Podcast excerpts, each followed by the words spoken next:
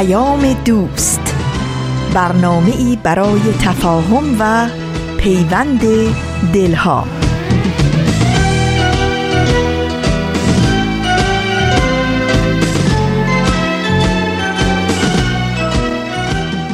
به پرده هفتم خوش اومدید.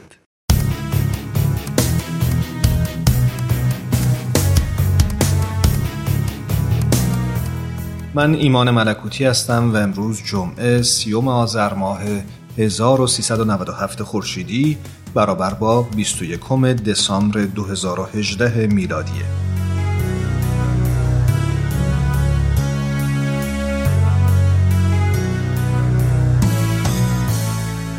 نمیشه گفت خیلی زیاد، ولی چند باری براش پیش اومده بود. یعنی فصلش که میرسید درد سرهاشم شروع میشد. چیزی بود که تنها مختص به اون نبود. میون نزدیکانش بودن کسایی که مثل او مشکل داشتن. قضیه برمیگشت به چندین سال قبل که هنوز خیلی جوانتر از حالا بود. فصل آلرژی از اواخر بهار که شروع میشد براش روزهایی بود که شب تا صبح بینیش کیپ میشد و صبحها که از خواب پا میشد زبونش عینه‌ی تخت آجر خشک و سخت.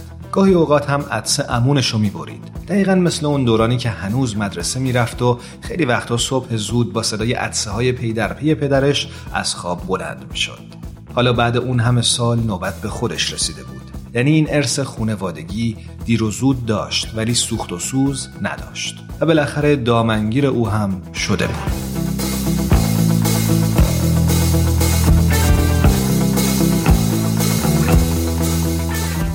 از قضای روزگار نسل که عوض شده بود، شدت و قوت قضیه هم بیشتر شده بود، چرا که این دم آخریا سرفه هم مزید بر علت میشد. مثلا همین اواخر یه شب توی جلسه رسمی میون خوندن یه برنامه شروع کرده بود به سرفه کردن. هرچی هم سعی کرده بود خودشو کنترل کنه، قضیه بدتر شده بود. اصلا سرفه همین جوریه، هر وقت بیشتر به خودت فشار بیاری تا سرفه نکنی، قضیه حادتر میشه و تا خوب از خجالت در نیاد دست بر نمیداره. این شد که هرچی تلاش کرد آروم بشه و نظم جلسه رو به هم نزنه، نشد که نشد.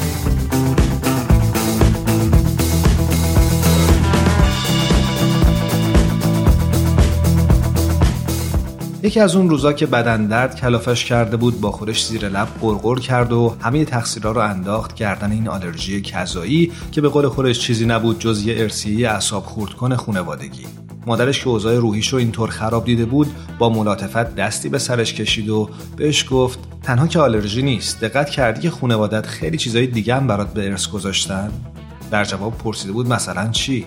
مثل روابط عمیق عاطفی، وابستگی‌های دوست داشتنی خانوادگی و اتحاد و همبستگی شدید فامیلی که سبب شده بود هر کجا که باشی مثل کوه پشتت باشن و ازت حمایت کنن. همش که نباید با دید منفی به مسائل نگاه کرد.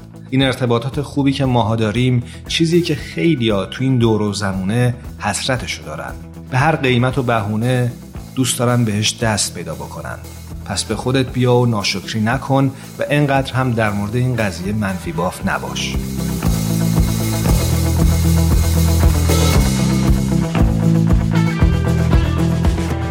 دیروز روز جهانی همبستگی بشر بود، یعنی روز بیستم دسامبر.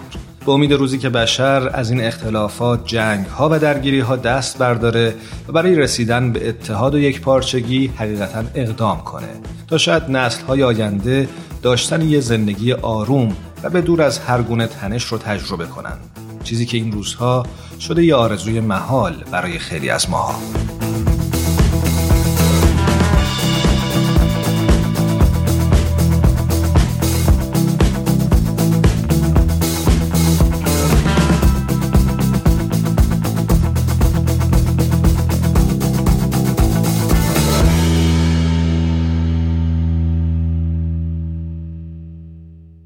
با پرده هفتم همراه بمونید.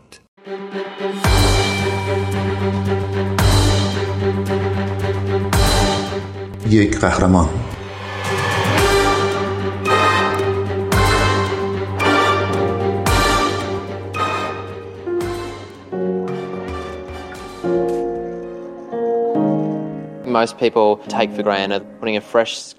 بیشتر مردم پوشیدن یک دست لباس نو و تمیز رو برای رفتن به مصاحبه کاری دست کم میگیرن و فقط سعی میکنن خوب حرف بزنن. ولی شما واقعا نمیتونین این کار رو با لباسهای کثیف انجام بدین. همیشه کسی که بیرون توی خیابون میخوابه و نمیتونه لباساشو بشوره و خشک کنه نادیده گرفته میشه. لباسشویی آسمان نارنجی اولین طرح لباسشویی سیاره که خیلی ضروریه. چه اول صبح یا شب دیر وقت ما میتونیم به محل سکونتشون بریم، همون جایی که اونا احساس راحتی میکنن و لباساشون رو مجانی بشوریم و خشک کنیم. این فرصتیه که به تنها دارایی اونا میدیم و اونا رو با شرایطی بهتر بهشون برمیگردونیم. ایده خنده‌دار استرالیایی الهام بخش یک جنبش شد. خیلی از فارغ التحصیلای جدید کالج به دنبال کارهای پردرآمد یا راه‌اندازی شرکت‌های حرفه‌ای هستند، ولی نیکولاس مارکسی از اونا نیست. این پسر بیست و سه ساله با الهام از کار داوطلبانه دوران کالجش در رابطه با بیخانمان‌ها یک ایده جالب به نظرش رسید. نیکولاس با خودش گفت چه خوبه دوتا ماشین لباسشویی و دوتا خوشکن پشت یه وانت کهنه سوار کنم و این دور و بر بچرخم و مجانی لباس بشورم. این فکر ابتدایی در نهایت به تأسیس یک سازمان غیرانتفاعی به نام لباسشویی آسمان نارنجی انجامید که یک لباسشویی سیار رایگان برای افراد کم درآمد و بیخانمانه. انگیزه نیکولاس در انجام این کار این باور بود که پوشیدن لباس تمیز یکی از حقوق اولیه‌ایه که هر کسی لیاقتشو داره، ولی همه امکانشو ندارن.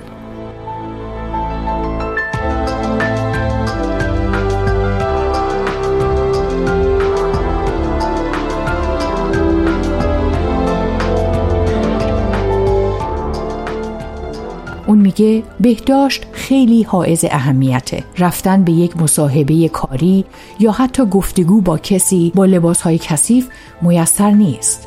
سازمان غیرانتفاعی نیکولاس علاوه بر خدمات لباسشویی با سایر سازمانهایی که حمام رایگان، غذای گرم و مراقبتهای پزشکی ارائه میدن همکاری میکنه.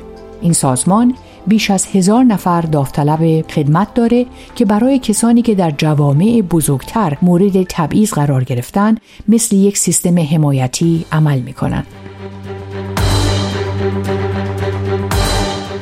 یک قهرمان.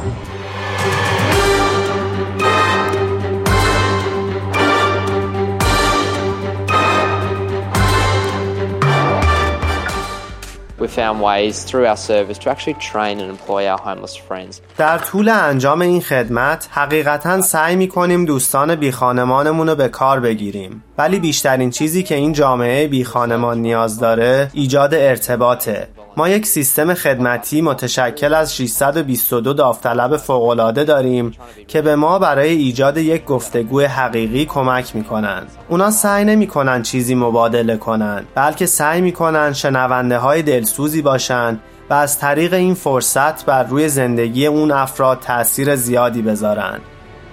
مارکسی میگه ما قصد نداریم چیزی رو درمان کنیم، بلکه قصد داریم شنوندگان دلسوزی باشیم. از سال دو هزار و چهارده تا به حال این سازمان بیش از پانصد هزار پوند لباس تمیز برای افراد بیخانمان در بیست و دو منطقه در قاره استرالیا فراهم کرده. این گروه تصمیم دارن کارشون رو به امریکا هم گسترش بدن.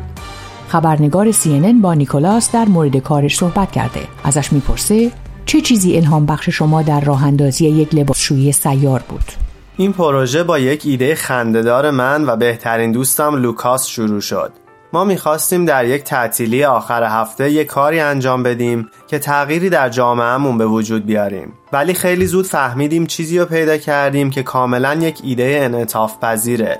من و لوکاس خیلی مشتاق پیدا کردن راههایی بودیم که بتونیم به جامعه خدمت کنیم. امروزه ما پروژه بزرگی داریم که به سرعت در حال رشده و تأثیر بسیاری بر جوامع میذاره. بسیار سعادتمندیم که افراد زیادی از سراسر دنیا از ما حمایت میکنن.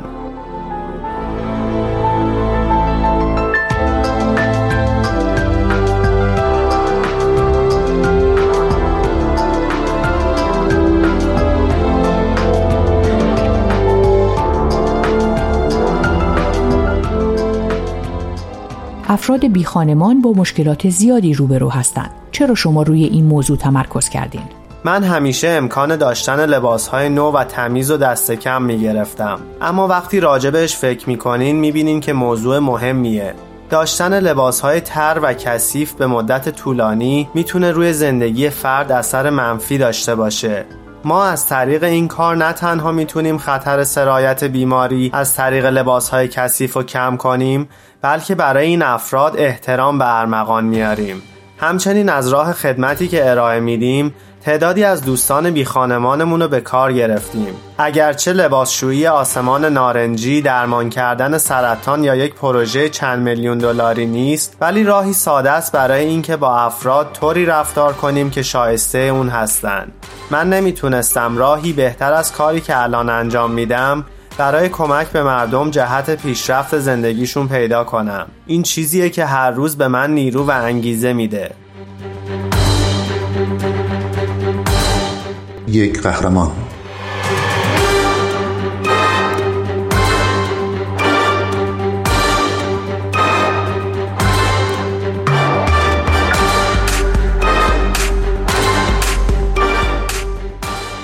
در طول انجام یک شستشوی لباس چه اتفاقاتی میفته؟ شستن لباس‌ها و انجام گفتگو با افراد بیخانمان کار اصلی پروژه لباسشویی آسمان نارنجیه. وقتی لباس‌ها توی ماشین در حال شسته شدنن، کاری نمیشه کرد به جز نشستن و حرف زدن. مهمترین چیزی که وانت‌های ما حمل میکنن شیش صندلی نارنجیه. این صندلی‌ها به داوطلبان ما کمک میکنن که آغازگر بحث‌های مثبت و واقعی باشن. هر دقیقه‌ای که از این صندلی‌ها استفاده میشه، سیستم خدمتی ما به پیشرفت زندگی دوستان بیخانمان کمک میکنه.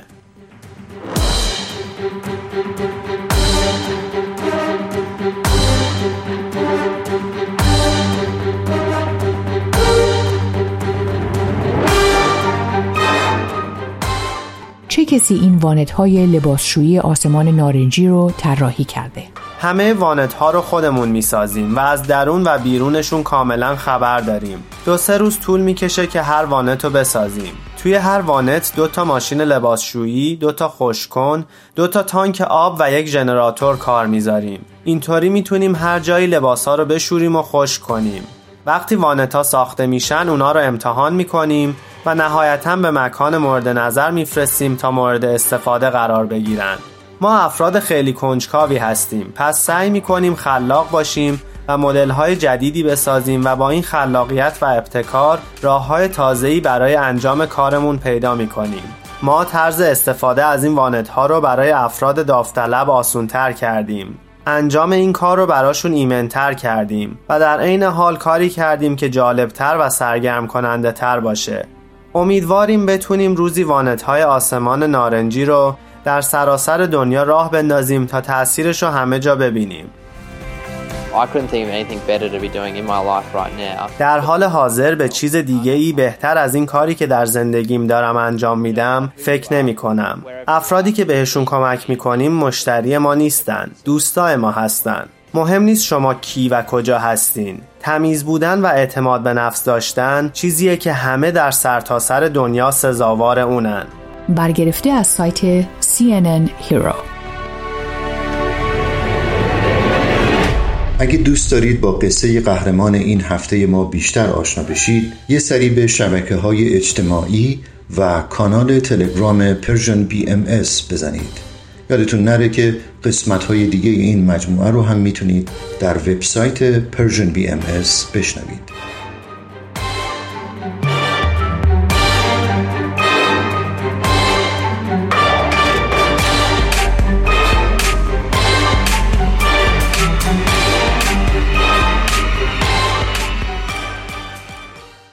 ما رو در اینستاگرام هم دنبال کنید. آدرس ما هست Persian بی ام اس.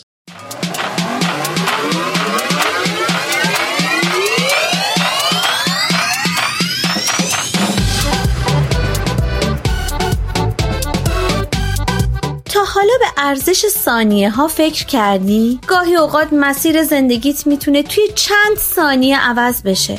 شنیدن یه صدا، دیدن یه تصویر، خوندن یه خبر، همه و همه میتونه یه شروع تازه باشه. پس با ما همراه باش تا قدر ثانیه ها رو بیشتر بدونیم.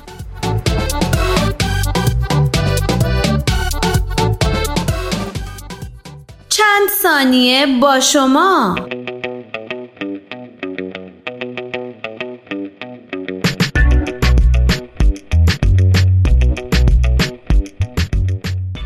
زندگی بشر همواره دستخوش تغییرات بسیار بوده. یک رشته پیوسته و تدریجی از اکتشافات، نوآوری‌ها و اختراعات.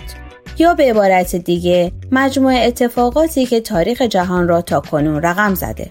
گفته شده تاریخ انسان باستان با اختراع خط آغاز شده که به این سبب در بسیاری از نقاط زمین امکان ثبت و انتقال خاطرات و تجربیات بشری فراهم شده و مردم تونستن با یکدیگر بیشتر در ارتباط باشن.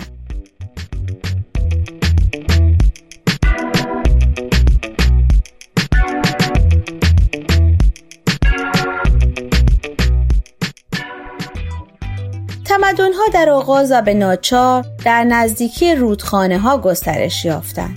سه هزار سال پیش از میلاد مسیح اولین تمدن‌های خاورمیانه در منطقه بین النهرین حد فاصل رودخانه‌های دجله و فرات، اولین تمدن مصری در ساحل رودخانه نیل و دره ایندوس و در نهایت اولین تمدن‌های چینی در امتداد رودخانه‌های بزرگ چین پدید آمدند. به نظر نویسنده مقاله‌ای، تاریخچه جهان به چهار دوره تقسیم میشه: عهد عتیق، خاورمیانه باستانی، دوران کلاسیک حوزه دریای مدیترانه، چین و هند باستان تا حدود قرن شش میلادی. قرون وسطا از قرن شش تا قرن پانزده میلادی. دوران پیش مدرن که شامل رنسانس در اروپا بوده و از قرن شانزده تا حدود سال هزار و هفتصد و پنجاه میلادی است. عصر مدرن از عصر روشنگری و انقلاب صنعتی اروپا در سالهای هزار و هفتصد و پنجاه تا کنون.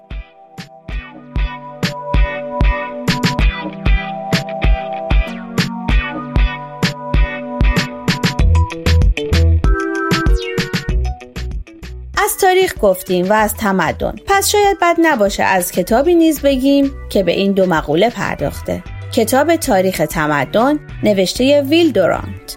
این کتاب یازده جلدی را ویل دورانت به همراه همسرش آریل دورانت درباره تاریخ زندگی انسان از دوران پیش از تاریخ تا قرن هجدهم میلادی نوشتند. در این کتاب ویل دورانت به تعبیر خود تصویری جامع از همه شئون بشر ارائه داده.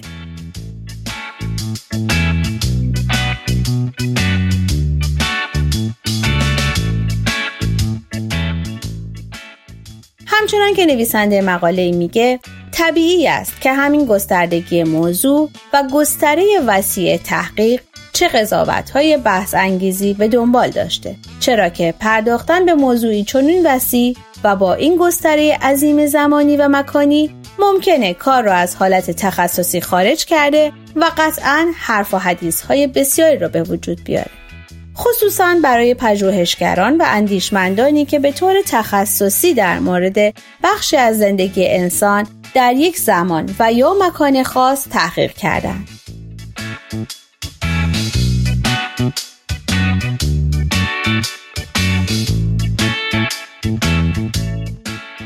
گفته شده این مجموعه ناتمام ماند. دورانت و همسرش قصد داشتند نگارش آن را تا تاریخ معاصر غرب تا سال هزار و نهصد و سی و سه ادامه بدن، اما با مرگ تقریباً همزمان آنان، مجموعه تاریخ تمدن تا جلد یازده که اختصاص به دوران ناپلئون دارد پیش رفت. جالبه بدونید نخستین جلد این کتاب با عنوان مشرق زمین گاهواره تمدن درباره فرهنگ، تمدن، هنر، معماری و شاهان ایرانی است.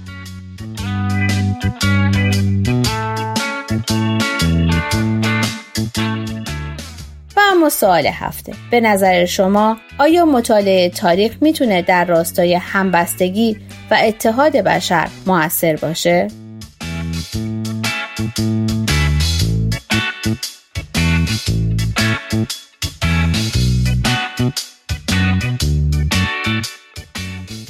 شما میتونید از طریق آدرس ما در تلگرام اَت پرشین بی ام اس کانتکت و همچنین ایمیل اینفو ات پرشین بی ام اس دات او آر جی با ما تماس بگیرید.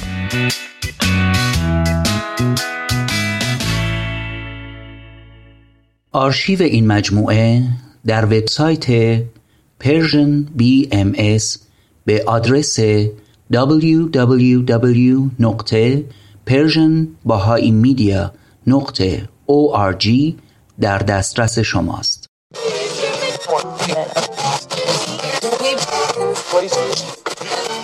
اگه امروز حالت خوبه، اگه یه عالمه انرژی مثبت داری، اگه حس خوبی داری و دلت نمیخواد که اون از دست بدی، اگه میخوای برای شروع هفته تازه انگیزه داشته باشی، فقط کافیه که فرکانس ذهنتو روی موج مثبت رادیوی ما تنظیم کنی.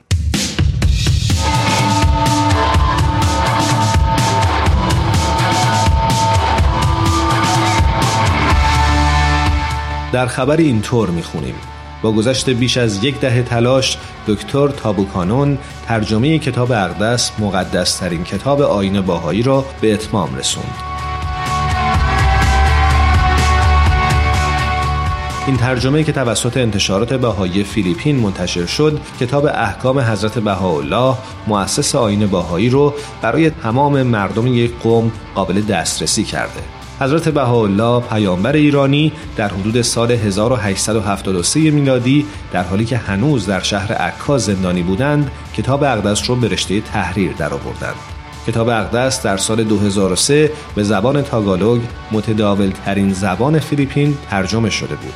دکتر تابوکانون در توصیف زبان مادریش که زبان بیست میلیون نفر در مناطق مرکزی فیلیپین عنوان میکنه: من عاشق موسیقی کلام انجیل در زبان سوبوانو بودم که از زمان کودکی در وجودم نقش بسته بود. آهنگ کلام در درونم وجود داشت. میخواستم همین کار رو برای کتاب اقدس انجام بدم.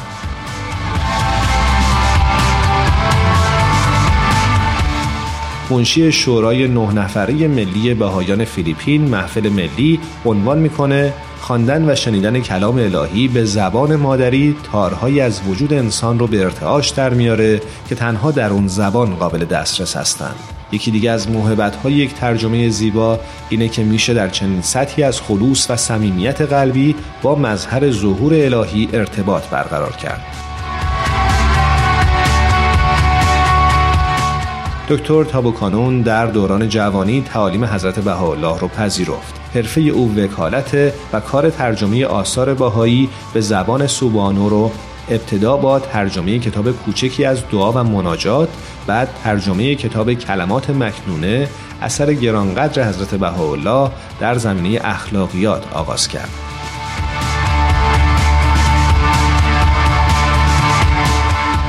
در سال هزار و نهصد و نود و دو اولین ترجمه رسمی کتاب اقدس به زبان انگلیسی منتشر شد. کمی بعد از اون آقای سوهل بشرویه در کتاب خود با عنوان سبک کتاب اقدس جنبه‌هایی از وجود متعالی توضیح دادند.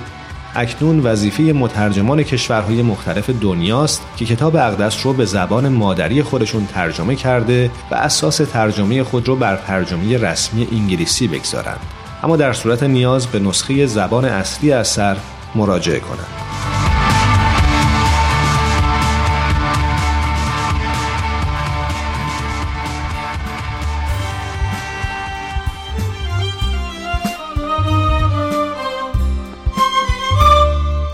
در این دو قرن که آمد پدید روی بهار، جهان جهان دیگر شد ز خلق و خوی بهار.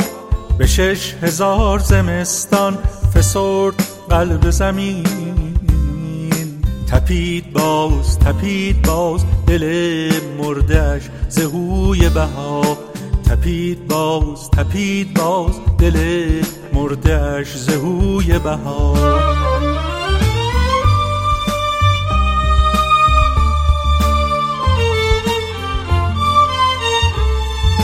دوباره داد به ایران شکوه دیرین را، دوباره داد به ایران شکوه دیرین را، که خواست نغمه بهرام از گلوی بهار، که خواست نغمه بهرام از گلوی بهار.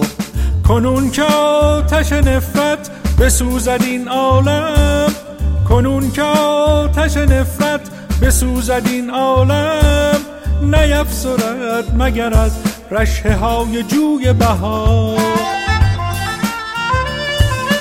نهفته به ز طبیبان مدعی این درد، بخوان مریض زمان را به جستجوی بهار، رگ جهان به کف این پزشک دانا بین، که نوش داروی کل روی مشکوی بها، که نوش داروی کل روی مشکوی بها.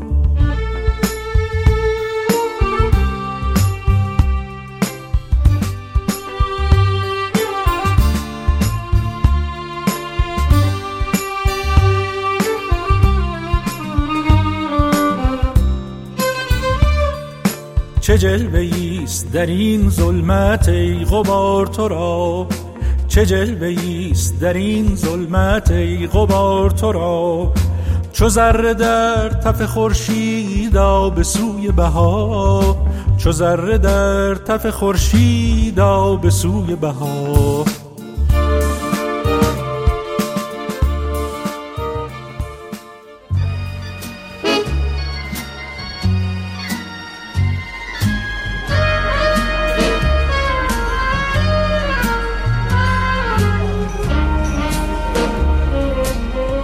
یه گوشه دنج و آروم توی فضای گرم و صمیمی، با اینکه دنجه ولی خلوت نیست، شاید بشه گفت یه جورایی شلوغم هست، البته از اون نوع شلوغیایی که اصلاً آزار نمیرسونه. همه سرشون تو کار خودشونه، کسی مزاحم کسی دیگه نمیشه، یکی مشغول مطالعه است، یکی داره با هندزفریش موسیقی مورد علاقه شو گوش میده.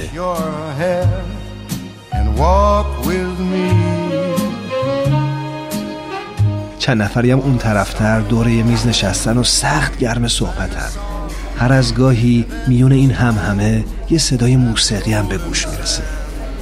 گوشه گوشه اینجا رو دوست دارم، ولی مکان محبوبم فقط و فقط اون میز آلبالویی گرد و کوچیک کنار پنجره است، همون پنجره‌ای که پر از گلدونای شمدونی تازه گل داده است. واقعاً تو اگه جای من بودی توی همچی فضایی عاشق هنر نمی‌شدی؟ راستی داشت یادم میرفت. اسم اینجا کافه هنره.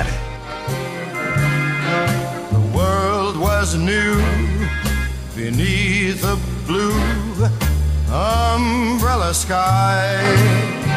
با کافه هنر امروز همراه بشید و با ما به مراسم اعطای جوایزی معروف بیایید. جوایزی که هر ساله توسط آکادمی علوم و هنرهای تصاویر متحرک به بهترین آثار صنعت سینمای جهان اهدا میشه. و اون چیزی نیست جز جایزه معروف اسکار. And the Oscar goes to...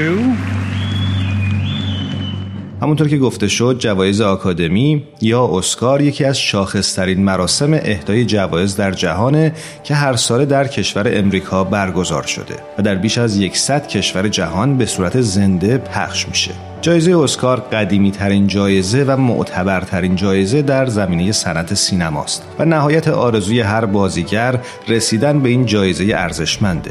گفته شده اولین مراسم اسکار در روز پنجشنبه شانزدهم می هزار و نهصد و بیست و نه در هتل روزولت در هالیوود در کالیفرنیا برگزار شد.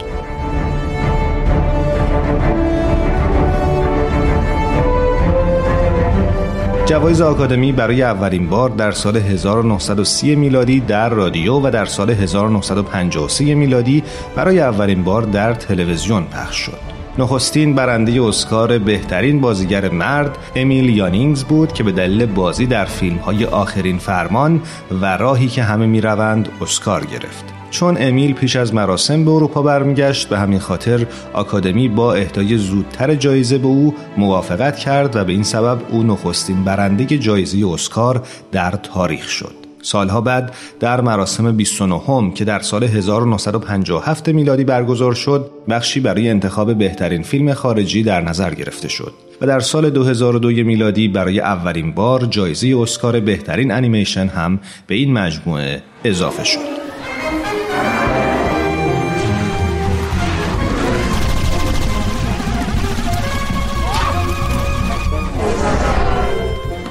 البته در بین جوایز آکادمی جایزه‌های ویژه‌ای هم وجود داره، مثل جایزه بشردوستانی جان هرشولت و همینطور جایزه علمی و فنی آکادمی.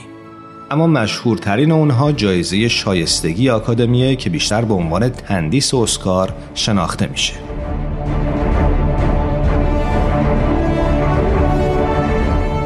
در مقاله اومده با وجود همه دگرگونی هایی که در حدود نود سال گذشته در صنعت فیلم پیش اومده، جایزه اسکار همچنان پابرجا باقی مونده. ستارگان هالیوود از نخستین بازیگران جهانی در دهه هزار و نهصد و سی تا ستارگان شکوهمند دهه هزار و نهصد و پنجاه و چهره‌های پرزرق و برق دهه هزار و نهصد و هفتاد و بازیگران امروزی دستخوش تغییرهای بسیاری شدند. در تمام این سالها جایزه اسکار نشون دهنده وضعیت کلی سینما بوده و به عنوان پاداشی به فیلم‌ها، بازیگران و کارگردانانی که دستاوردهای پایداری داشتند اهدا شده. جایزه‌ای که نه تنها در تثبیت ستاره‌ها مؤثر بوده، بلکه نقش بسزایی هم در موفقیت تجاری فیلم‌ها داشته.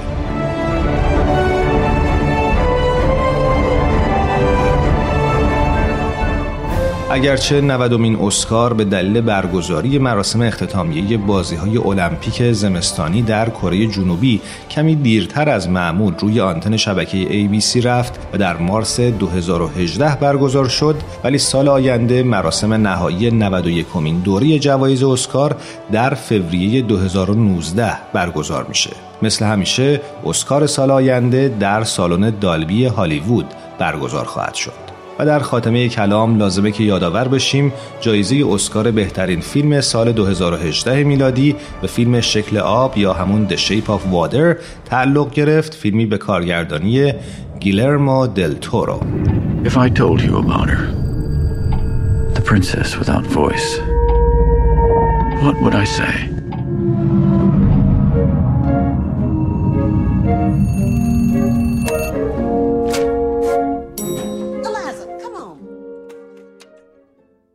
نسیم، بدیع، تارا، آذین، بهمن، فرح، میثاق و الهام از تهیه کنندگان برنامه پرده هفتم هستند. کوچه فصل دوم قسمت هشتم.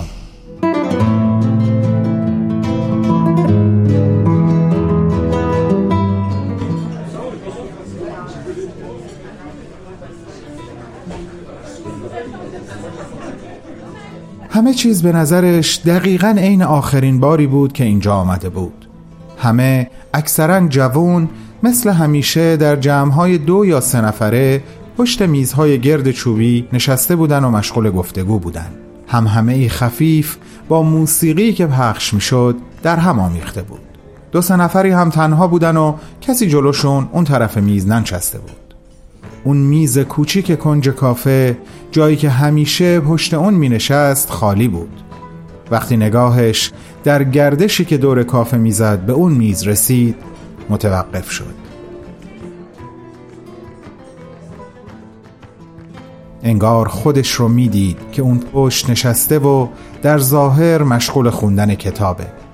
احساس کرد اونم داره بهش نگاه می کنه و در یک لحظه نگاهشون با هم تلاقی کرد و روبروی هم ایستاد. نه، این بار نه، این بار نمیام سر اون میز بشینم. اصلا برای چی تو اینجایی؟ میشه امشب، فقط یک امشب و دست از سر من برداری؟ و خودش همینطور که تو چشمهاش زل زده بود بهش گفت تو مجبوری منو تحمل کنی، تو نمیتونی جایی بری و خودتو با خودت نبری. تو داری در من نابود میشی، من تو رو نابود میکنم. اشتباه میکنی، تنهایی زورت نمیرسه. فکر میکنی به همین راحتیه؟ من تو رگای تو در جریانم. قرار نیست تنهایی این کارو بکنم. حالا فعلا صبر کن ببین امشب اصلا کسی میاد، بعد ادعا کن که تنها نیستی. اینجا بود که چشم از چشم خودش برداشت و سرشو پایین انداخت.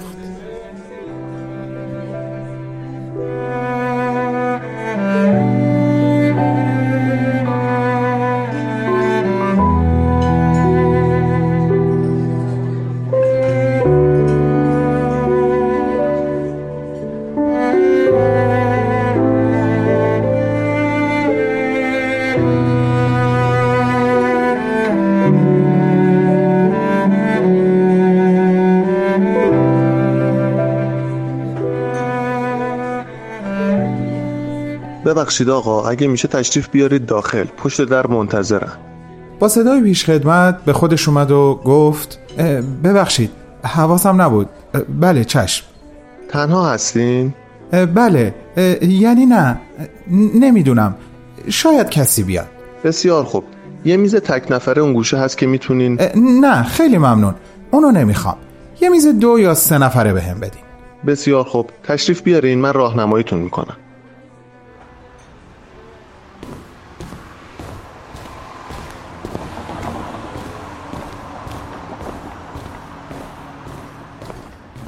همون پالتوی نخودی رنگشو پوشیده بود، همونی که اون شب پرخاطره هم تنش بود، شب تولدش، اون جشن با شکوه دو نفره، اون کادوی نفیس دفتر خاطرات، دفتری که هیچ وقت نشد اونو بخونه و امروز اون طرف مرز در شهری کوچیک در ترکیه احتمالاً روی میز تحریر یا گوشه ای از اتاق بهمن بود. با خودش فکر کرد باز خوب لااقل از مکان اون دفتر خبر داره و میدونه که جاش امنه، اما از صاحب اون دفتر دیگه باور کرده بود که مأمورها با پیدا کردن کتاب روحی تو اتاق ستاره او رو هم دستگیر کردن و الان خدا میدونست که کجاست. آیا هنوز در حبسه؟ یا پدرش تونسته براش کاری بکنه و نجاتش بده؟ تازه چه نجاتی؟ گیرم که از زندان آزادش کرده باشه. در این صورت هم اون الان در زندانی دیگه اسیره. گیرم به ظاهر خیلی بزرگتر از اون سلول انفرادی هشت قدم در شش قدم. و حالا این مردی که منو به کافه کوچه دعوت کرده چه ربطی میتونه به این ماجراها داشته باشه؟ هر واضحه که این مرد در جریان خیلی چیزا هست، مخصوصاً از رابطه من و ستاره و ارتباطمون با بهمن. هیچ بعید نیست که خودش یک تله تازه باشه. بس کن شهاب، اینا مگه برای بدام انداختن تو و امثال تو به تله مخفی احتیاج دارن؟ کاش لااقل بابا رو در جریان قرار داده بودم. و همینطور که غرق در واگویه با خودش بود، به ناگهان از عبور سریع یک فکر در مغزش سر جاش ایستاد. خب من قراره چطور این آقا رو بشناسم؟ چرا تا حالا بهش فکر نکرده بودم؟ وای که چقدر خنگی شهاب. اما بعد با خودش فکر کرد اون حتما منو دیده و میشناسه، پس بهتره من خیلی طبیعی برم تو کافه و بشینم یه گوشه، هر کی باشه خودش میاد سراغم. و از هجوم خاطرات مشترکی که با ستاره تو کافه کوچه داشت، بدنش داغ و سرعت قدمهاش بی اراده کند شد.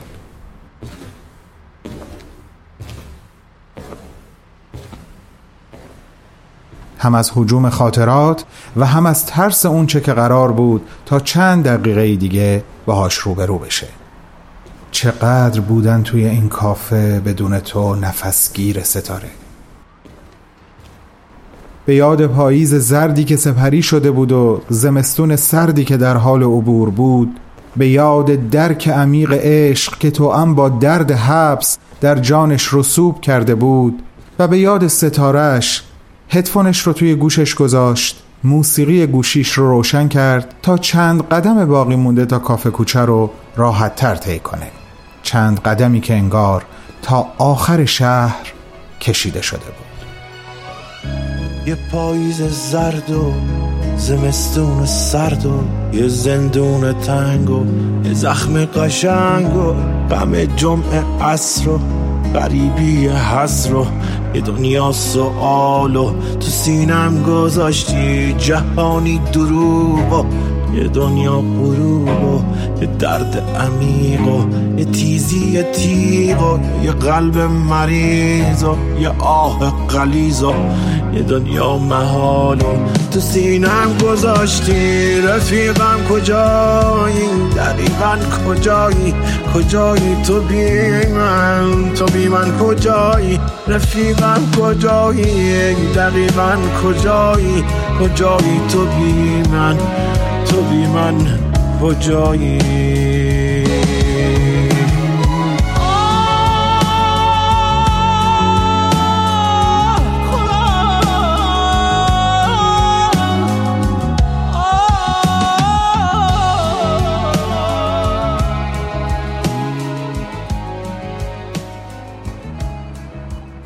حالا دیگه فاصله بین شهاب و ناشناخته‌ای که انتظارشو میکشید فقط سه تا پله ورودی در کافه بود. موزیک رو خاموش کرد، هدفونش رو از گوشش در آورد، سیمش رو جمع کرد و گذاشت تو جیب بغل پالتوش و طبق خواسته بهمن لایو اینستاگرامش رو روشن کرد. گوشیش رو طوری در دستش گرفت که هم بهمن بتونه ببینه و هم خیلی واضح نباشه که داره فیلم میگیره. سه تا پله رو بالا رفت، نفسی عمیق کشید و در رو باز کرد.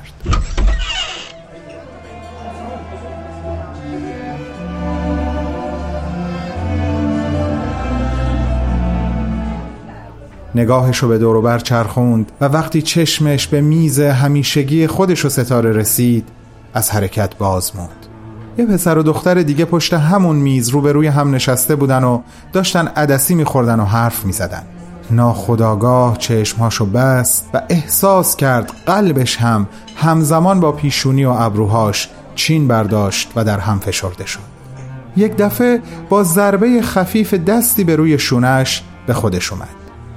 به به آقا شهاب گل، باورم نمیشه، جاتون خیلی وقت اینجا خالیه، خوشحالم دوباره میبینمتون. سلام امید جان، منم خوشحالم دوباره میبینمت، خدا رو شکر که باز تونستم بیام. اتفاقی افتاده بود این مدت آقا شهاب؟ داستانش مفصل عزیز، بذاریمش واسه بعد. باشه حتما، بفرمایید هر جا دوست دارین بشینین. و شهاب نمیدونست کجا دوست داره بشینه. چند قدم جلوتر رفت و در حالی که گوشیش دستش بود و داشت اون فضا رو با بهمن در میون میگذاشت، با احتیاط تک تک میزها و آدمها رو از نظر گذروند و ناگهان خشکش زد. تمام فضای کافه به قدر دریچه روی در سلول انفرادیش کوچیک شد و تنها چهره‌ای که در طول اون شانزده روز امکان دیدنش رو داشت پشت اون دریچه قرار گرفت. حسین که در فاصله پنج شش قدمی از شهاب بود به آهستگی از سر جاش بلند شد و چشم به چشمهای او دوخت.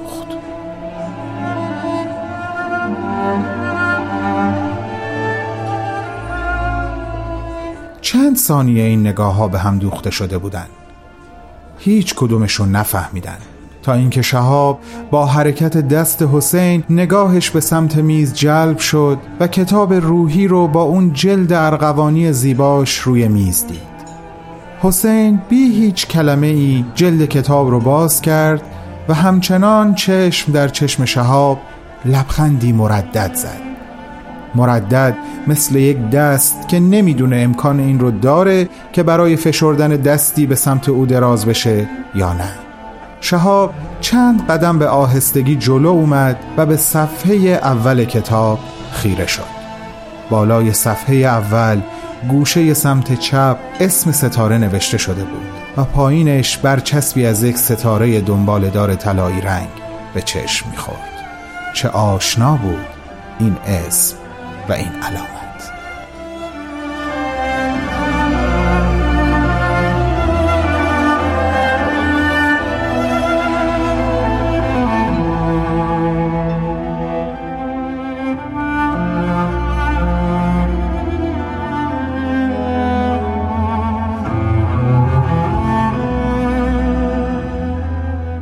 سخنی است منسوب به آبراهام لینکلن.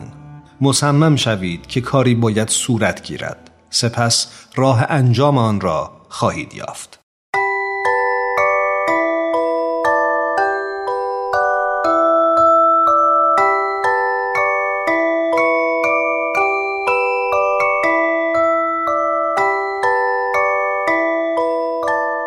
ام استودیوز به سفارش رادیو پیام دوست این برنامه رو براتون تهیه کرده بود.